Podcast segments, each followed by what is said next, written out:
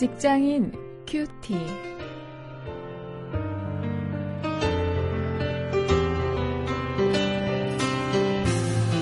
안녕하십니까. 오늘 6월 5일 저는 원용일 목사입니다. 크리스천들이 모인 공동체는 어떤 특징을 가지고 있습니까?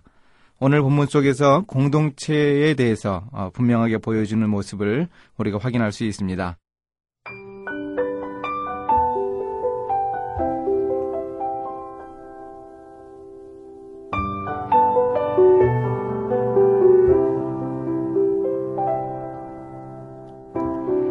이러함으로 요한의 세례로부터 우리 가운데서 올리어 가신 날까지 주 예수께서 우리 가운데 출입하실 때에 항상 우리와 함께 다니던 사람 중에 하나를 세워 우리로 더불어 예수의 부활하심을 증거할 사람이 되게 하여야 하리라 하거늘.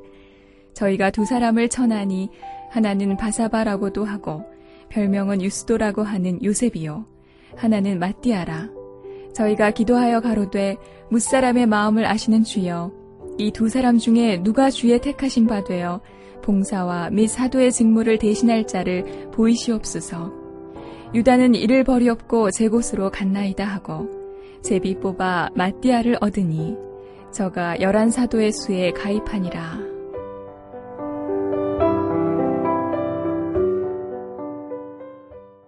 먼저 21절, 22절에 보면 사도들이 공동체를 세우기 위해서 노력하는 모습을 볼 수 있습니다. 베드로는 열두 사도에 속했다가 예수님을 팔고 탈락한 그래 스스로 목숨을 끊은 그 유다를 대신하는 보궐 선거를 진행했습니다. 이 노력은 공동체를 세우려는 노력이었다는 데에 의미가 있습니다. 그러면 왜 예수를 판 가론 유다의 자리에 한 사람을 이렇게 뽑아 넣어야 했을까요? 이제 곧 주님 말씀대로 성령이 임하실 것이고 이제 복음을 전파해야 할 것이니 그 일을 나서서 진두 지휘할 사도들의 모임 이것을 정비할 필요가 있었던 것이죠. 또 12라고 하는 그 수의 상징성을 부각시킬 필요도 있었을 것입니다.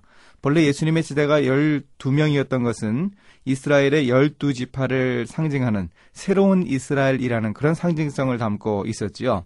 어, 이것을 부각시키면서 교회 공동체를 새롭게 출발시킬 그런 어, 필요성을 모두가 다 느끼고 있었던 것이죠.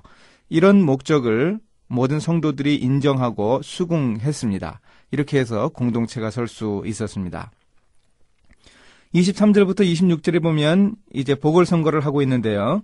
요즘 우리나라도 광역단체장 선거 또 시도의원 선거 때문에 선거 분위기입니다만은요. 이 사도의 자격을 합리적으로 정했습니다. 그래서 사도의 자격 조건에 맞는 두 사람을 추천을 했지요. 바사바라고도 하고 별명은 유스도라고 하는 요셉 이런 긴 묘사를 가진 이런 요셉이라는 사람하고 또 한 사람은 그저 단순하게 이름만 기록된 마띠아였습니다. 여러분은 어떻게 생각하십니까? 바사바라고도 하고 별명은 유스도라고 하는 요셉 이 사람이 더 유력한 사도 후보겠습니까? 아니면 마띠아가 더 유력하겠습니까? 제가 생각하기에는 요셉이 훨씬 더 유력해 보입니다.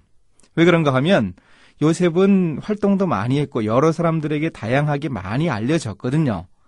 이렇게 알려진 사람이었으니 이 요셉이 더 어, 유력한 사도 후보였으리라고 생각을 합니다. 그런데 제비 뽑기를 했습니다. 이렇게 제비 뽑기를 했더니 마띠아가 당선되었습니다.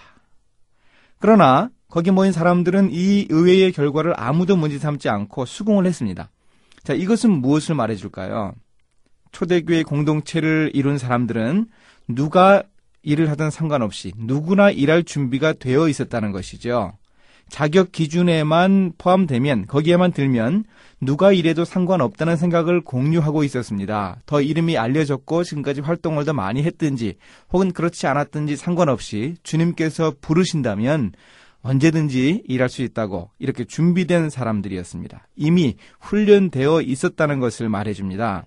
이렇게 훈련받은 사람들이 우리 공동체를 세울 수 있습니다. 우리의 교회 공동체를 세울 수 있고요. 또 우리 직장 신우의 공동체를 세울 수 있고 크리스찬들이 모인 공동체는 이렇게 훈련된 그리스도의 제자들이 세워 나갈 수 있습니다. 우리도 이렇게 언제 주님께서 부르셔도 우리는 일할 준비가 되어 있습니다. 저는 당장 일할 수 있습니다. 이런 마음가짐으로 우리가 준비하는 그런 삶을 살아야 하지 않겠습니까? 이제 말씀을 가지고 실천거리를 찾아보겠습니다. 하나님의 공동체를 세우는 사람이 되기 위해서 우리 일터에서 나는 과연 어떻게 해야 할까 한번 생각을 해보시죠. 또 하나님의 공동체인 교회에서는 어떤 역할을 해야 하는가, 무엇을 해야 할까 한번 생각해 볼 수 있기 바랍니다. 또 직장과 교회뿐만 아니고 우리의 가정이나 다른 우리의 여러 관계들 속에서 과연 우리는 하나님의 사람들이 모인 그 모임을 하나님이 기뻐하시는 방향으로 이끌기 위해서 무엇을 해야 할까 한번 생각하고 돌이켜보는 시간이 되기를 바랍니다. 이제 함께 기도하시겠습니다. 하나님, 일터의 복음화를 위해서 노력하는 우리의 직장 성교 공동체를 극률히 여겨 주시어서 우리가 정말 일터의 선교사로 훈련받게 하시고 또 하나님이 일하라고 부르시면 언제라도 나서서 일할 수 있는 그런 준비된 사람들이 될 수 있도록 우리를 붙드시옵소서. 우리에게 언제든지 나설 수 있는 용기를 주시옵소서. 예수님의 이름으로 기도했습니다. 아멘.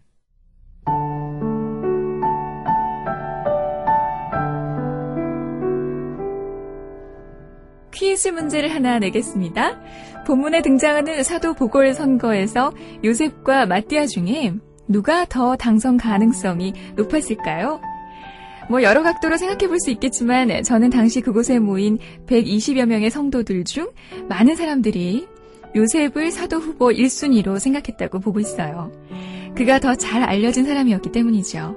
여러 이름과 별명으로 불렸다는 것이 그가 잘 알려졌다는 것을 보여줍니다. 요셉은 흔한 이름이지만 바사바는 맹세의 아들이라는 뜻의 히브리 이름으로 그의 성격을 보여주죠.